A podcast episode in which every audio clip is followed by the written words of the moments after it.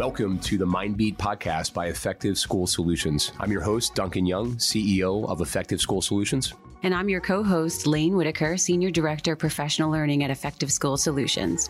The Mindbeat podcast is the definitive source for all topics related to school based mental health, from sharing best practices to highlighting innovative school districts to keeping track of legislation. Mindbeat is the go to source for educators and administrators looking to implement a mental health care continuum.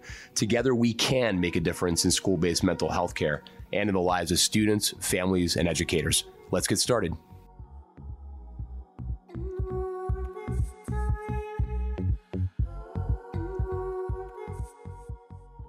Hello, everybody. Welcome to another episode of the Mindbeat podcast. I'm Duncan Young, CEO at Effective School Solutions. And I'm Laine Whitaker. I'm Vice President of Professional Learning at Effective School Solutions.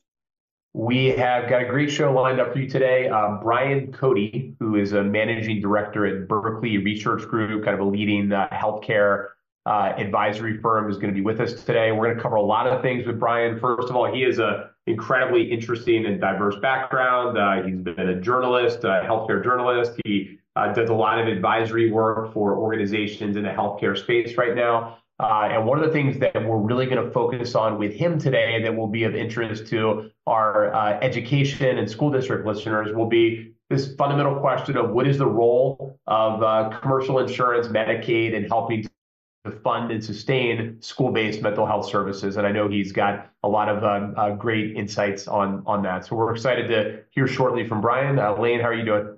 I'm well. I'm well. I'm battling the snow today, but uh, but I'm good. How about you? I'm looking outside right now. It's coming down fast and furious. We need to make we needed to make a, a game time decision to switch from in person to doing this kind of on Zoom. But it's uh, great to Great to see you. And uh, how, how's your January going so far? Uh, I, I always find January and February to be they're probably my two least favorite months of the of the year. But like, is that is that true for you? I would agree. I, I start to get a little seasonal affective disorder stuff going on. So this is a mental health podcast. I, I definitely feel that. Um, I, I need some sun. I'm solar powered. Uh, I'm, I'm looking forward to. I'm doing some traveling for work next week in sunny California, so I am craving that sun. Uh, yeah, I, I'm definitely solar powered. I'm I'm more and more aware of that the older I get. So this time of year is kind of. yeah, I feel like this is not a good sporting month either, right? It's kind of like you know, baseball has not started yet. If you're a baseball fan, football, especially like you and I as Eagles fans, we we if anyone listening probably knows how that ended up not not a not a pretty sight for uh, yeah. fans of the birds. But uh, how are you, how are you feeling? Are you kind of licking your wounds, kind of post? Uh, I don't even want to talk about it. I don't, I don't even want to talk about it. I want to just move Let's on. Move on. Let's move on. I, I, it's too much. We're talking about our mental health again. That's just going to bring me down. Uh, yeah. No, I mean, you know what? It, it was fun while it lasted.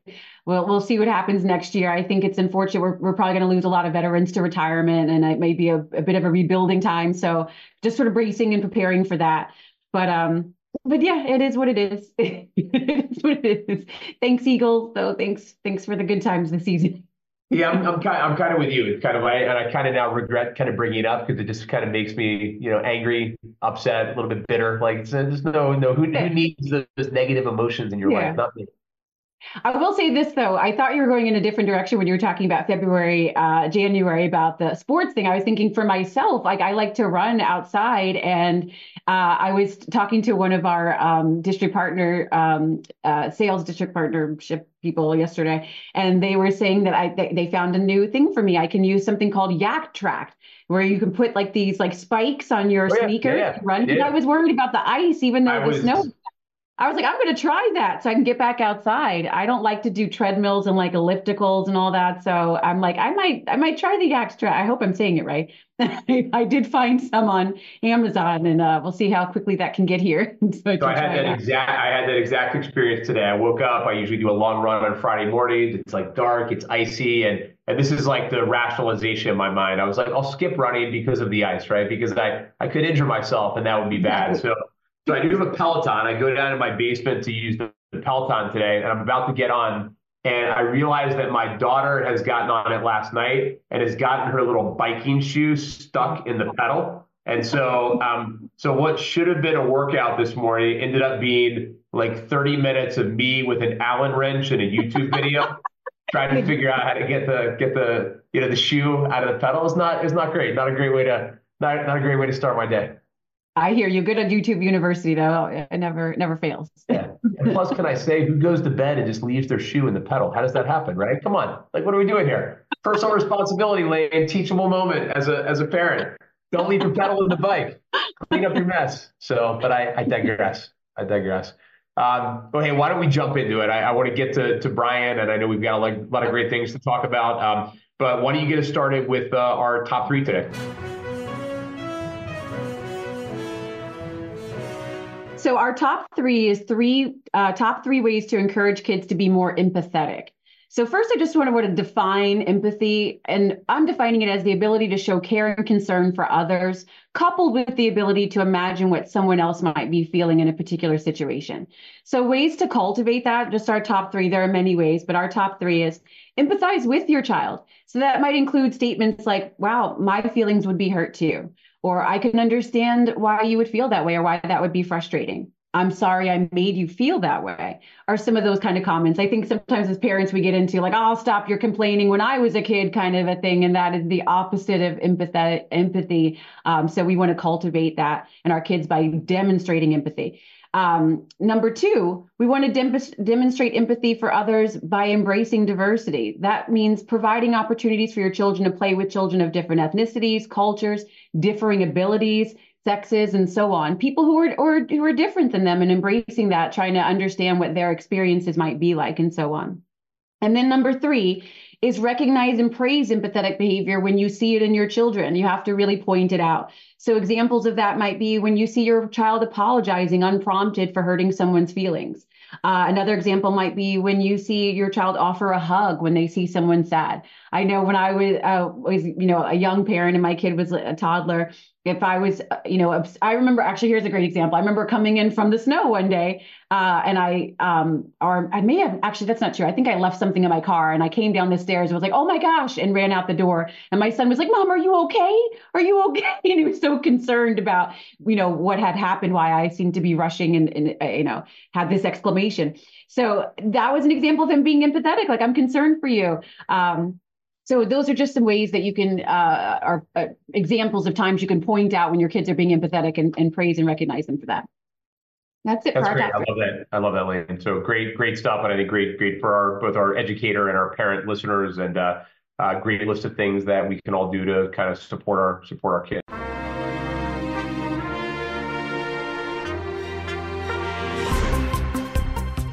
Let's move to the in the news. We got a great article today uh, that's pretty recent, published on December 18th, 2023 from EdSource. Um, and this article is entitled California Looks to the Health System to Sustain Mental Health Funds in Schools. And I wanted to highlight this, particularly given our guest today, because Bryan uh, is going to talk a lot about how we kind of bring together the education system and the healthcare system collaboratively to help fund school-based uh, mental mental health. And there's a great quote here from uh, David Gordon, who's a commissioner at the Mental Health Services Oversight and Accountability Commission in California, that starts off this article, and he states.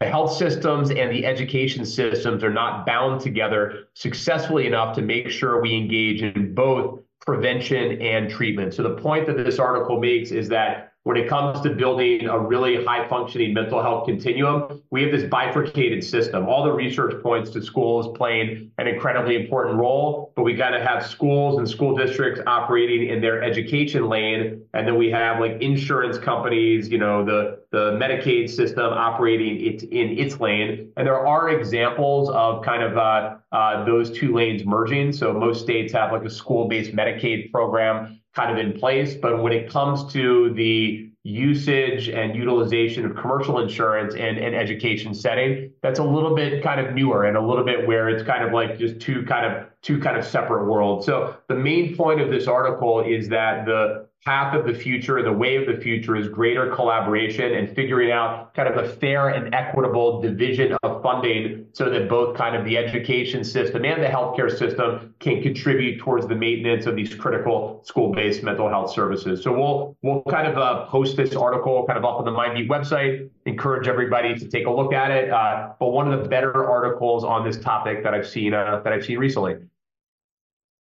So, Laine, why don't we uh, get into our conversation with Bryan? And uh, would you like to introduce our guest for today? Sounds good. Let's do it.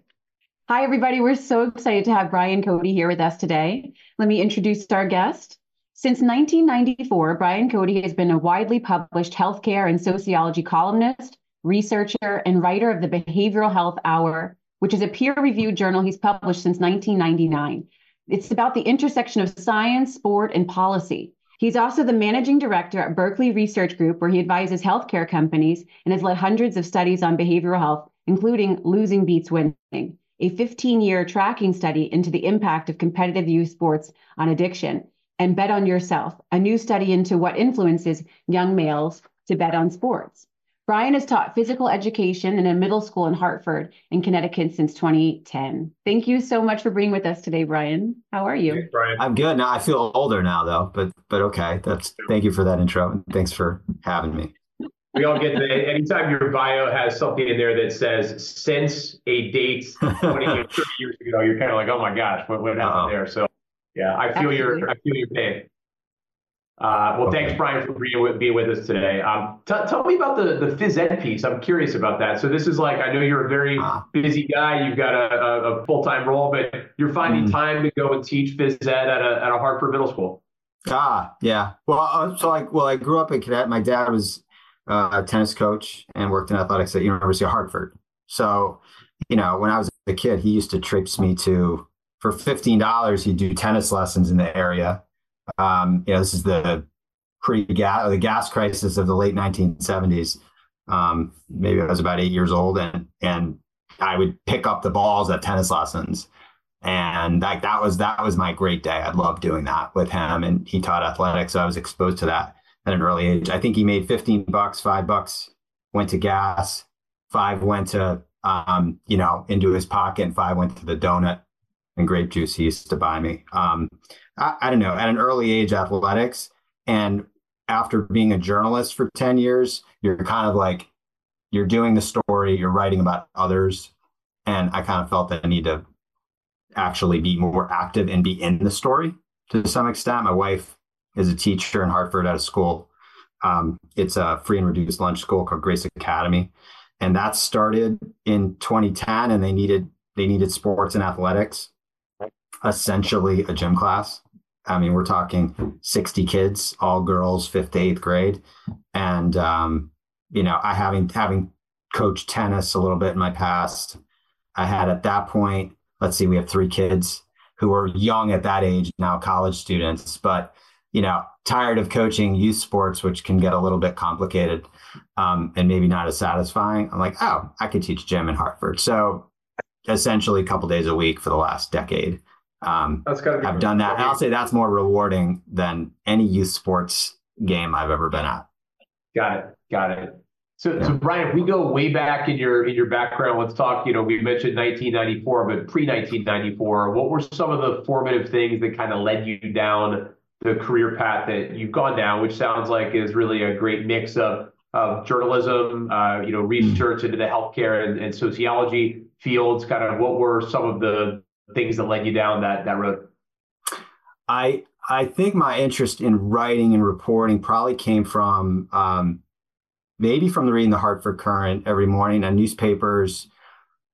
Newspapers are fading in this country. There's the major ones still, but every morning I would read that. I'd read a column by Alan Greenberg, then Jeff Jacobs. They were the sports columnists. You know, we passed the different sections at breakfast. Um, that was when we put sugar on the cereal which is sort of a no-no now for most people. But I would read that, and I loved it because it was it was first person writing. Um, and at that time, Alan Greenberg would write about the whalers, and and I just enjoyed it. And it was easier. And I took to that. I wasn't really a reader. I struggled with comprehension. I was in a remedial class, but I could read that. Um, and I loved it. And I think by the time I was in high school, I remember the English class. Ray Smith was a psychologist who taught our our English class, and I took an advanced placement class. Somehow got in there because I thought I needed it for college. And Dr. Smith had us read Invisible Man by Ralph Ellison. Um, I didn't read it. I read two pages because I wasn't really a reader, but he gave an assignment to say, write about a time you felt invisible. And I'm like, okay. I could do that. And I wrote this paper. I got an A. I wrote about a time I played golf and I kind of felt invisible out there and had this success. And he knew I didn't write the book or uh, read the book, but I, I think at that point he understood that my skills were maybe in writing and storytelling, and I felt more comfortable there and I had a role in the class. And so from that point, really through college and then after school, I thought I like telling stories. Um, I could, I'm good at putting words together. I'm maybe not great at other things, and I found my niche through that and got into journalism um, at, at school. That's great. That's fantastic. Thanks for for sharing that that journey. So I'm going to kind of make a hard shift here to another mm. topic. One of the biggest things that our listeners are interested in is funding sustainability for school based mental health. So I'm curious what your assessment is of how districts can best fund these initiatives. What do you think, Bryan? Ah, that's a big question. Um, it is a big question. well, I well, I think a couple things. I think it, I think the insurance industry has to step up. I think you maybe have some questions about that, but that is one. I I don't think the health insurance, um, the health insurers in the U.S. have done a really good job at covering and promoting and making it easy for people to get access to mental health. Um, they're getting better at it. That would that would be one. We can get into that a bit. I I, I do think there is a lot of investment there's a lot more grants. There's more funding for triage of mental health in this country, which is important, um, vital when you think about a crisis escalating, uh, family in a tough situation, getting that individual, whether it's an adult or, uh, but certainly a youth, into say urgent care or into the right situation so that crisis can be handled and then they can get to right, the right treatment. The amount of investment is is significant if you just take the 988 system, um, I think there's another $30 million in grant funding that has been requested. I might be wrong in the numbers. It's tremendous just to help fund that crisis line to make sure that youth in particular um, and teenagers have some access to something after that phone call because there's a real gap, I guess, in staff and in finding um, accessible services. That's just the that's just the um, the U.S. supported government 988 system. I mean, the amount of private investment in triage by we were talking about sports teams before we got on the phone by football teams, the NFL, the NBA, the NCAA around urgent care, psych, particularly for youth, is significant. I believe a lot of that funding, even a portion of it, if it were pivoted to school districts and youth could be much more impactful, you know, in the throes or in the moment of the 11 year old or the 15 year old who's dealing with a mental health situation, maybe something from the prior night or from their friends or for something at home or or whatever might be going on. And so I think there's almost too much investment right now in triage, which is important, and not enough really at at the center of where the kids are um, for six hours a day, sometimes more. And and that's I, I will say that private that pri- there are examples of the private sector um, doing a nice job. I think the districts could tap into that more if, in fact, the private sector in a given state were to get behind it. I know in Texas years ago, Cook Children's, Aetna, and a few of the other Medicaid insurers all got together. I mean, they're all sort of siloed and competing for, in that case, for business from the state to serve uh, the Medicaid population. Um, at that point, there was a huge crisis with asthma, you know, misuse of inhalers, and we had a lot of ER visits with kids. And so all of those insurers got together and they put millions behind just an educational program for um, asthma. It was like a yellow, red, green little flyer. You know, when do you go to the ER? You know, what do you do? How do you how do you use this device? It was very simple but it was a lot of funding that both the insurers in that case and the private sector got behind. I, I think that school districts um, really need the help of private sector, some of this funding that's flowing through urgent care and triage, and from insurers. Um, yeah. Yeah. I, I, I don't know if if there could be funding from the academic community, training programs, um, embedding clinicians that are in college and doing training. I think that might be an an opportunity to to get more help. Um, there's a lot that still can be done, and I know the districts need help. So Bryan, we're, we're kind of in the unique position in what we do at, you know, sitting at the intersection of the education world and the healthcare world. So we have a chance to have conversations with both and kind of hear feedback from both. I think from the education side, when you know they look at a situation where the number of students presenting with mental health challenges is going up by say five to ten percent every year, and their district budgets are going up two to three percent per year. I think their position would be, hey, we need more private sector, healthcare industry, insurance support for school-based services. I think the insurance kind of uh, perspective on that would be, yes, we acknowledge and recognize that that kind of we we need to you know help fund this and that there might be kind of an ROI on that you know with respect to driving out higher costs of care elsewhere in the system, but you know, are you just simply trying to shift costs from the education system to the healthcare system? So I think the right mm-hmm. answer here seems like a, a sharing. It's not one or the other. It needs to be a, a kind of equitable, fair, joint effort between the education system and the healthcare system. How what are what are the planks in the argument in terms of how you have that conversation with commercial insurance companies? How how can that argument be made in a way that kind of resonates with them, makes sense to them, and helps them accomplish their business goals? Yeah, if you're a school, I, you make a lot of good points. I, I do think it needs to be shared. If you're a school district or a company working with schools, as yours is, and you're sitting in front of the the the head of uh, behavioral health, and that is a role that they have, in, either inside of a Medicaid plan, keeping in mind, let's just take in, in say New Jersey, um, let's just say it's a managed care entity, an insurer that is getting paid by the state to provide a benefit of services or commercial insurance plan. Um, let's say Aetna, Cigna, that many of the folks may have out there.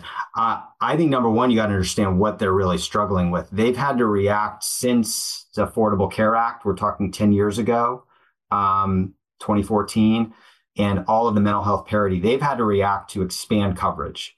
Um, and they've done it in a, in a bit of a reactive way. They've tried to draw in therapists of all types.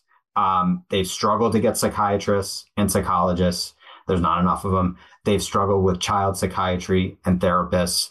Um, they've tried to use telehealth. This is before COVID to say, look, we're being told by regulators, you know, we need to have an adequate network to serve people. Wow, telehealth can do that for us because, you know, one person at home could serve nine people in a day.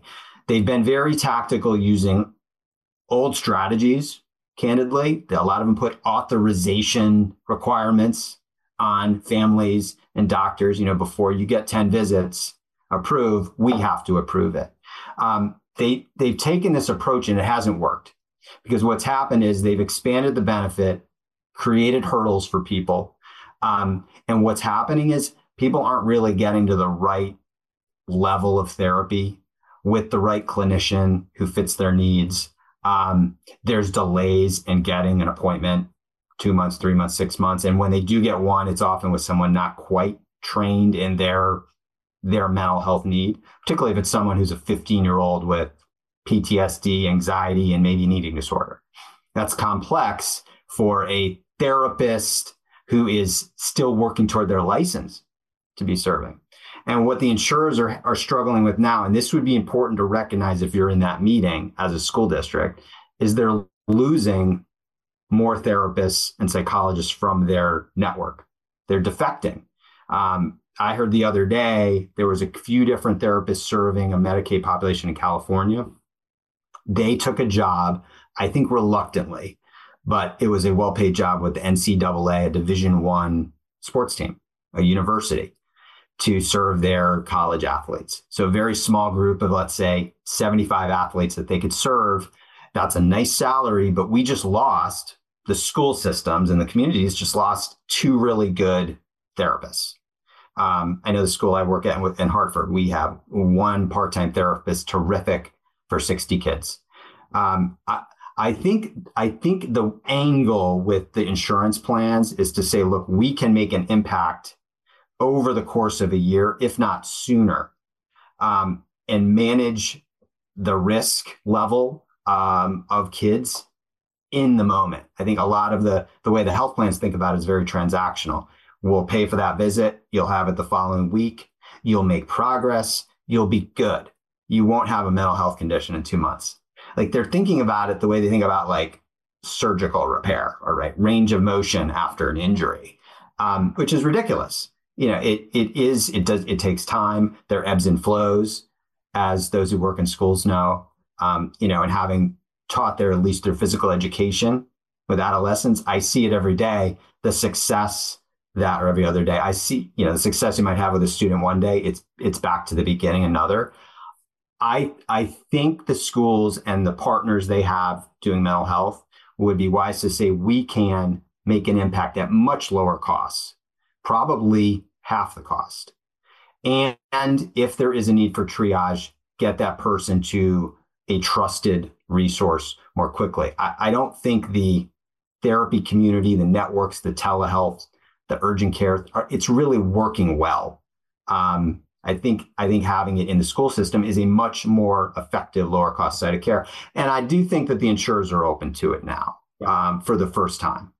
Yeah, yeah, I think I think in, in it, it, it seems like sometimes there's a desire to get kind of a clear rubric or almost like a decision matrix about like if A, B, and C is true, then the cost should be the responsibility of the school system. But if X, Y, and Z is true, it should be the responsibility of the healthcare plan. And I don't I don't I don't know whether or not the world is going to break down into lines as clean as that. In other words, can you say that you know if a student has an IEP and they're receiving mental health service as part of that, it's the part of the school district? Well, maybe, but if you look at federal special education law, it actually specifically notes that commercial insurance can pay for IEP services. Is it is it a duplication of service question? If it's like if the school is the primary provider, then the insurance company pays for it. But if they're a secondary provider, then it's not paid for. So mm-hmm. what, are, what are your thoughts about the ability to break things down into a kind of rubric or a set of decision rules like that? Or is that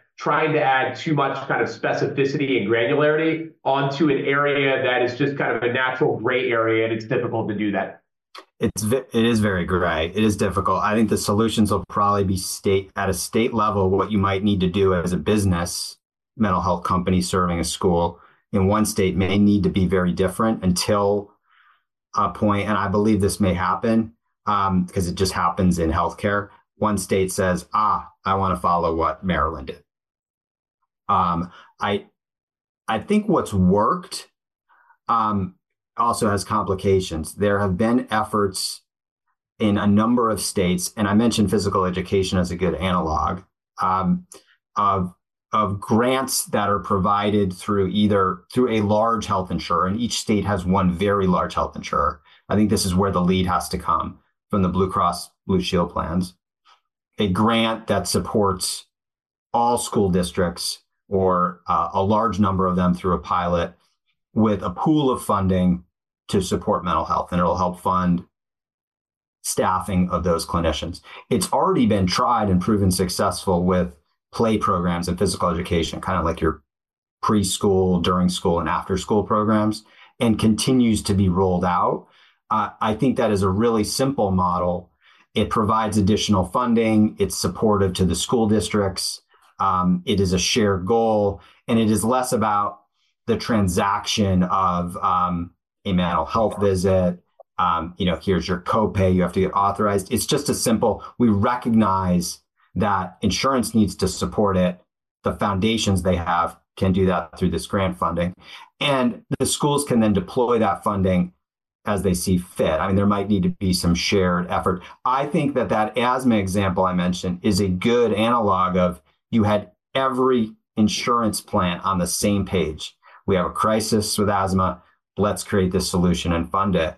I I think that is one measure of opportunity that hasn't been um, taken advantage of enough. The, the other, the other, I think we've spoken about this is is a concept of if the right now if the insurers, both Medicaid and commercial, are spending at times 20 30 40000 dollars every couple months on kids to get outpatient services after school or sometimes in lieu of school for let's say a couple weeks um, getting mindfulness, yoga, therapy, getting their homework done. Um, it's a significant amount of money. And I've heard from school districts who say these are great, but then the kids come back and it unravels. Um, you know, the the faculty haven't been trained about what's happened. Um, not everybody's on the same page, and the kid struggles. These these outpatient models um, have a role, but they cost two to three times more than what it would cost to have these therapists in the schools.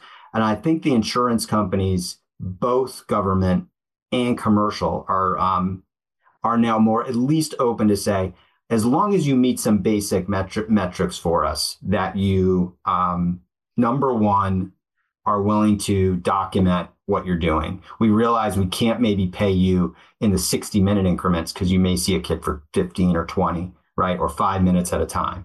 We'll pay you a monthly rate per student. We are going to want to see some progress because they're asking, you know, the outpatient therapists in their network for progress. There's going to have to be some progress. Like that doesn't necessarily mean you're on a medication and you're not but it may mean other goals that are established over the course of maybe six months or a year. You're going to maybe have to coordinate. I, I, think this is important with either the primary care or pediatrician or potentially other therapists. Um, I, I know of a lot of examples of the psychiatrists working for the insurance plans. I know one in New Jersey who said, you know, look, we have students who are dealing with medical issues or going through adolescence, and not everybody's talking and we had a student with um, anxiety, fatigue, depression, who turned out to have celiac. And once that was identified, um, started to feel better. And what yeah. we don't have is everybody talking. We had a lot of waste for that for that student and that family. I, I think a single case rate um, can work because it's simple enough and, and it takes away some of the pressures on both school to have to bill for services that can get really complicated. Um, but there's going to be a lot of pressure on on a school district or a company to interact with the insurance plan. I would hope um, this is a bit of a hope that the insurers get out of the way, that they don't do co-pays, they don't require pre-approval, um, and that a lot of their efforts are more in the back end to review. Hey, after a year, you had 100 kids, you achieved these goals let's adjust what we pay. I think that is a better model. But what happens in Jersey might be very different than what happens in Pennsylvania versus Massachusetts. So if you're a school district, if you're someone from a school district listening to this podcast right now, um, the last thing you probably want to get involved in is like direct conversations with insurance companies. I'm guessing for those of you who who kind of feel differently, my apologies if you're a commercial insurance enthusiast. But uh, for those individuals, Bryan, what are some of the, are there two or three kind of like easy things that school district administrators can do to advocate for this type of coverage from insurance companies that you're mentioning kind of in your community? Is it working through state organizations? Is it direct outreach? Like any, any thoughts there? Um, first, I'd get a, a, an understanding internally of what you have in your population of students, their profile. Um, if you know what insurance they have, is it through the state? Is it through Medicaid?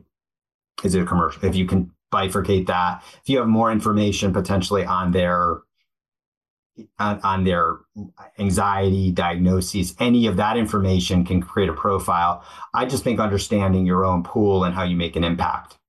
Let's say you have, you know, 50 kids that you serve in your middle school who you've identified, whether or not they're on um, an IEP or not, that's separate uh, that you've identified that have mental health needs. They see a counselor, you know, they're they're often brought in and out of classes.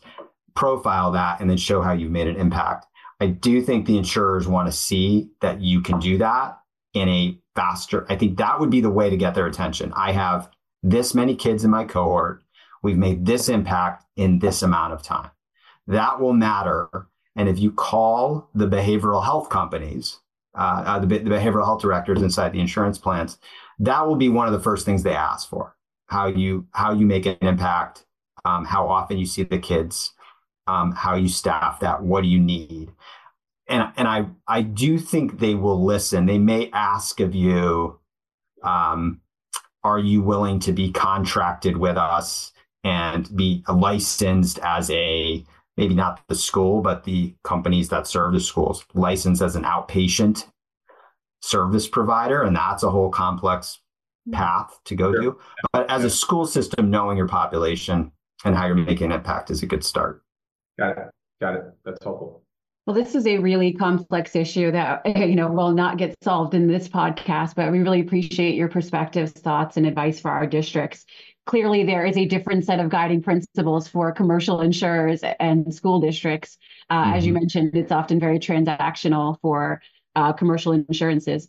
Um, but I do want to, uh, because our time is short, I want to make sure that we discuss your journey as a healthcare and sociology columnist. And I'm curious what inspired you to start the Behavioral Health Hour. Oh, okay. Well, I mean, it started as a column Laine in in uh, in the Bergen Record. My that was one of my first jobs out of school. I was a stringer. That's another word for freelancer, for a reporter. Um, so it wasn't a full time job. And I remember raising my hand in the newsroom with, you know, mostly older reporters um, when someone said, you know, who wants to go cover this um, um, essentially for an obituary for a selectman who was younger, who had passed away. Their thought was that he had, um, you know, multiple mental health conditions. So this is 19, 1996, um, 97. I raised my hand. Who's this 23 year old kid. Um, what they wanted was for me to go out and talk to the family. And so um, I was nervous, but open to it, and no one else wanted to do it. And I, I think at that point, I kind of learned, I got a real sense of what that family went through. Um, I don't think there were a lot of stories at that time about mental health. And I tried to write it in a way that, look, this isn't, um, this wasn't a choice. Um, this person dealt with addiction. Um, it was a chronic disease, had other mental health issues. And I um, started to see it from a different lens, saw it from my own family growing up to a degree, but didn't understand it as a kid. And then Columbine hit. Um, and that was 98, if I'm remembering. And so I'm from there, I started to write this column and I called it the Behavioral Health Hour, um, first in newspapers. And then I, what I would say, it became, it's evolved in different forms over the years. The last 15, it's been essentially like a journal column website. Um, but it's evolved as you know, my kids got older. You know, my wife and I had kids when we were late 20s. Now they're in school and growing up and seeing their path through, you know, music and sports and education and, you know, all of the changes in society and COVID, it's kind of been interesting to follow their path and my own with it. Um, and and in this what what are they called? I think the sandwich generation of, you know, you have your aging parents or guardians and you have your own kids. All of this and seeing my, you know, my parents and particularly my father, who is a source of wealth of stories about um, his own behaviors. Um, you know, he walks into the shower with his hearing aids all the time and has to um, get new ones because he keeps forgetting. So I, I think that the journal has become a good source of um, therapy for myself because I enjoy to write, but it allows to share perspective and stories of people who are wanting to make change. Um, and the intersection I see a very common one of athletics and physical education, particularly in a middle school setting. Of I mean, the power of that 30 minutes getting kids moving and running for their success the rest of the day um, I think is pretty impactful. So this journal sort of stems from that and allows me to tell those stories. That's great. Bryan, you're also managing director of Berkeley Research Group, and I, I, should share with the audience here that we've had the chance to, to work with you guys. Uh, what, what's what's on your radar screen right now, and is there anything that's really particularly interesting uh, in your kind of behavioral health research with BRG that you'd like to share with the audience? Well, it's a good question. I would we've worked with more businesses um, in various ways, including healthcare investment companies who see a lot of potential in behavioral health, given there's more spending and coverage, and um, wanting to help expand it, expand access to care, take a company in one city and expand it to other places. I, I think that's been that is noble. Um, I think they see potential for um, you know, improving an improving business situation to solve a lot of the issues we talked about. Um, you know, you you and, and at all points of behavioral health, from triage, which we talked about a little bit earlier, through outpatient, maybe figuring out solutions for schools, all the way to inpatient care. Uh, and you know, the way that the behavioral health ecosystem has evolved, yes, there's more access to care and more triage, but that's only led to an increase in need for kids in particular, teenagers, young adults dealing with addiction or eating disorders or mental health issues to be in a residential program. So we're we're seeing companies from all points here. What is what is interesting to me is they're struggling to scale and maintain quality. Um, you know, think about it if you're running a school district, you know, if you have one school on one floor, um, 15 students, right? I think of our success early on at that, at the school in Hartford with that limited pool.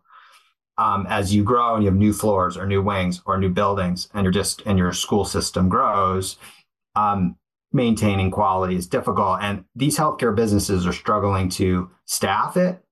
You know, they're losing good people um, to, I mentioned the NCAA, to like other opportunities to serve mental health. They have a, um, I don't know if it's a healthy level of skepticism. I actually think it's too bad. Uh, unwillingness, many, to work with Medicaid populations who have a, a, ton of need. And some of that is simply the economics. Uh, so I think over the next five years, there'll be a lot of change in how these businesses evolve. Many have tried to work outside the health system and insurance. Many now are starting to do that. I would hope that they do a better job interacting with doctors and hospitals and families and capturing like the true um, diagnosis of patients. I, will say that like having I spent a lot of time talking to with, with medical directors who now work for insurance plans. So they're psychiatrists whose job it is to say, you know, should we cover this and for how long? And many tell me their frustration with therapists, psychiatrists, psychologists is not their intent. They're trying to do good work, but that they don't necessarily get the patient to goal fast enough. And they need to figure out a way to do that. And insurers want to help them, but that's really hard. Um, it's why I think mental health care in, in, in, an earlier age in the school system could improve. I think these businesses are up for um, some challenges ahead because they're going to be asked to prove that they're making an impact, improve outcomes, and, and that that will be interesting to see that unfold. Got it. Got it. Bryan, I we've already stated that you're also a middle school uh, phys ed teacher, and so I'm hmm. curious mm. about. Well, let me back up. I w- played field hockey from middle school through college. Uh-huh. Uh, yeah, I was when I, I, was also an equestrian in high school and middle school, but I played, you know, middle. I played uh, field hockey through college, and so obviously it's a fall sport. And I noticed there was a significant difference in my academic performance in the spring and the fall. in the fall, when I was in season, we had mandatory study halls. We were constantly doing homework on the bus. I got that physical mm-hmm. exertion out, and I know it was better for my mental health. Um, I don't know if I'm an anecdotal story, or I'm curious what you have seen or what your research has told you about, um, you know, how playing sports or being involved in physical education helps improve mental health um, as well as maybe academics for students. What do you think about that? Uh, first of all, I agree, and that's great. And I love field hockey. I'm a big fan. The rules are hard, but I love the game. By um, the way, Jason Kelce's wife and I had the same field hockey coach. Just say. Oh, okay. I'll have to. I'm sure my, my wife knows this. That is a fun fact. I, I, by the way, I cannot hit a field hockey ball. That is one of the more difficult things to do. I can dribble a basketball and sometimes hit a baseball, but I so around 03, 04, I started to, see, well, when I was starting youth coaching, I would poll parents, kind of, not really, more of it informal. Because it was youth sports, some of it was travel. And um, they had had frustrations with the rec programs, you know, your town programs, because kids would be lined up, whatever the sport. I think basketball and soccer are good analogs. And they would all just be standing in a line. And then the next person would go. Field hockey, you could do that too, you know, and it was one ball and a lot of standing. So I took this mentality no, everybody has a ball. We're all going to be moving. You know, even with three and four year olds, you have my dad and I would coach the YMCA. We have hula hoops as the baskets. Everyone had a ball. It was chaos. Um, it was a lot of fun. and you'd see all the other teams out there, you know, of young kids with coaches in the line, looking at us with the hula hoops. Um, I think sports and coaches need to be more creative and get the heck out of the way. I mean, they're particularly the youth travel programs. It is more about the parent. It is more about their other coaches and like let's get them to the AU level and then to college.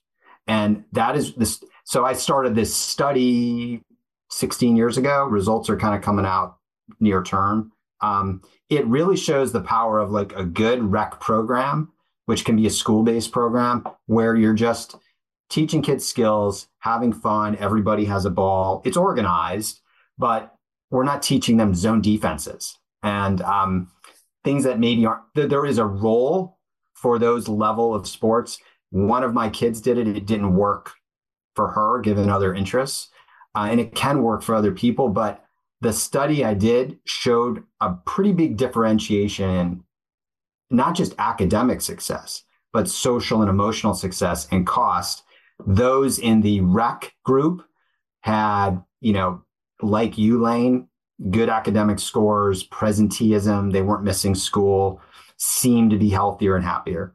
There were other measures we looked at. The in the competitive sports group so you think travel elite premier aau there was substance abuse there was anxiety there was dropping out there were a, a lot of costs hundreds of thousands of dollars. Um, so I, I i think that the country has missed the boat on travel sports i i don't think it's really the right path i think there's a niche that can benefit from it um, but i don't think it's necessary did Tom Brady ever pay, play, you know, football, youth travel sports? I know that he didn't. Um, there's a lot of examples like that. So I'm a big proponent of physical education and the, particularly in the middle school, elementary level. That's just more, more about getting the kids moving. With those, remember the old scooters that we used to sit on and roll around the gym? Absolutely. Yeah. Yeah. So that's fascinating. It sounds like fascinating research, Bryan. We're excited to see the, the results of that when they when they come out. Um, you've been incredibly generous with your time. I think a final question we like to leave all of our guests with is what's in your go-to mental health toolkit? What are the things that you do to stay kind of present and, and grounded? Um, well, I'm not, I thought I was going to say something about affirmations because I think someone mentioned that to me. I'm not a, um, Stuart Smalley person, though I'd probably done that at times. Like the day I got married, I probably did that. You're good enough um, and kind enough, and gosh darn it, people. Yeah, gosh darn it, I, I probably have done that before. I definitely did that on the day of my wedding. I can do this. Um, now I played. I though lately a little less, but um, I'm okay at basketball. That's what I played growing up. Play with a group of really good players who played, you know, even Division One level, like at at Princeton. Um, old coach Pete Carril, who had the great backdoor plays and, you know, was ahead of his, you know, he's someone that now people look to as one of the great coaches. So I played with some of his players. Um, but it's comical to watch us now show up in the gym than 15 years ago because we're everyone's 15 years older. So we have like, you know, cushions on our legs and straps and wraps and um, people are getting injured just from the warm up. Um, but I love that. It's movement, it's fun, and good camaraderie. Awesome. Well, Bryan, really appreciate your time today. This is this is great. Just thanks for sharing. You you have a uh, an incredibly kind of diverse and interesting background. You've done a ton of different things, and and uh, just sounds like you've really made kind of a, a huge impact in, in all of your work. So thank you for sharing your knowledge and your wisdom and your time with us today. Thank you. I'm, I'm um, I enjoy listening to your your show and, and all the great work you're doing at your at your program and best of luck to you. All right, so Laine, to wrap up for today, let's talk about what inspired us today. I, I wouldn't I wouldn't say I have like a huge inspiring moment from this this week. As I mentioned before, it's January. I, I find it a little bit hard to get inspired in the month of January, especially in the you know post your team is lost in the playoffs uh, type of type of world. Um, one one thing that was kind of funny the last couple of days that I, I think would be fun and inspiring if it happened is my my daughter and I were watching Jeopardy together, and she decided to like you know apply me for Jeopardy or go in and like I took the little online quiz. So like uh, I enjoyed that. I do enjoy Jeopardy. It made me reflect on how much I've enjoyed Jeopardy since I was a kid. Um, I'm quite sure I will not get selected to be on Jeopardy, but like you can always dream. I think that would be really, I think that'd be really, really, you know, uh, in, interesting and uh, I think the biggest challenge on Jeopardy is probably mastering like the clicking system, right? I think even if you know kind of like the the questions, don't you have to have like a isn't there a real science behind like the the the clicking and the timing of the clicking and things like that? Funny, I'm not sure. That's so funny. I don't I don't know, but I will tell you, I just watched uh, the old classic movie White Man Can't Jump was on uh, in December, and remember Gloria finally gets on Jeopardy, and uh, I just love that scene, that whole scene where she's on Jeopardy, finally gets like you know vegetables that begin with Q or something, uh, you know. But I I do also appreciate Jeopardy um, as a kid growing up having that even just be background noise or something going going on at Jeopardy totally, fun. Totally. Yeah, my, my favorite Jeopardy pop culture thing, if you remember Cheers, the show on Cheers, and you had yes, of course. The, yeah. you, you had Cliff the postman who got on Jeopardy, and like every every category was uniquely designed for him. It was like bar trivia, history of the postal service, right? Like all these things that only he would know. So uh, all, uh, all all good stuff. I do love Will Ferrell's rendition of uh, Alex Trebek on on SNL. On Sean Connery and uh, crack yeah, yeah. me up. Yes, they crack me up when he has Great. like Sean Connery on and um, Burt Reynolds. Those are hilarious. But what inspired me this week, um, I'll say, keeping with our sports theme too. My son was home for for college. I just took him back actually a little bit early because he's learning to be a referee. He's going to be refereeing intramural intramural sports uh, at his college, and so went back early to go get his referee training. And so he said, "Hey, it allows me to still be around soccer. He played soccer his whole life, does not play in college, but gets him close to the sport." And I just thought that's really fun. Um, I love it. I'm proud of him. It's exciting. That is that is fantastic. he said he has a newfound respect for refs how hard the job is now. So it is, it is hard. I, I, I, used to umpire baseball in high school, and, and it's like you get some angry parents coming at you, right? So I, I may or may not have blown a couple of big calls back then. So uh, I can, you know, 40 years in the 40 years in the past, I can safely kind of say that now. So he said one of the struggles is not only knowing the hand signals and all that and uh, what the calls are, but um, you get wrapped up in watching the game. You become a spectator and go, "Oh, that's right." Uh, totally, totally. Hey, I gotta, I gotta, I gotta, call hey, Elaine, listen, good to good to see you. Uh, glad we had the time to spend together here on another episode. Thank you to everybody who listened, and we hope that uh, the information today, in particular the commentary from our guest Bryan Cote, was helpful. And we will see you next time on another great episode of the Mindbeat Podcast. Thanks, everyone. The Mindbeat Podcast is a production of Effective School Solutions. Mindbeat represents the opinions of Duncan Young Laine Whitaker, and their guests on the show. The content here should not be taken as medical advice. The content here is for informational purposes only. Please consult your healthcare professional for any medical questions. This podcast should not be used in any legal capacity whatsoever, including but not limited to establishing a standard of care in a legal sense or as a basis for expert witness testimony. No guarantee is given regarding the accuracy of any statements or opinions made on this podcast. If you or someone you know is experiencing a mental health crisis, please call the 988 Suicide and Crisis Lifeline, the SAMHSA National Helpline at 1 800 662 HELP, or your local healthcare provider.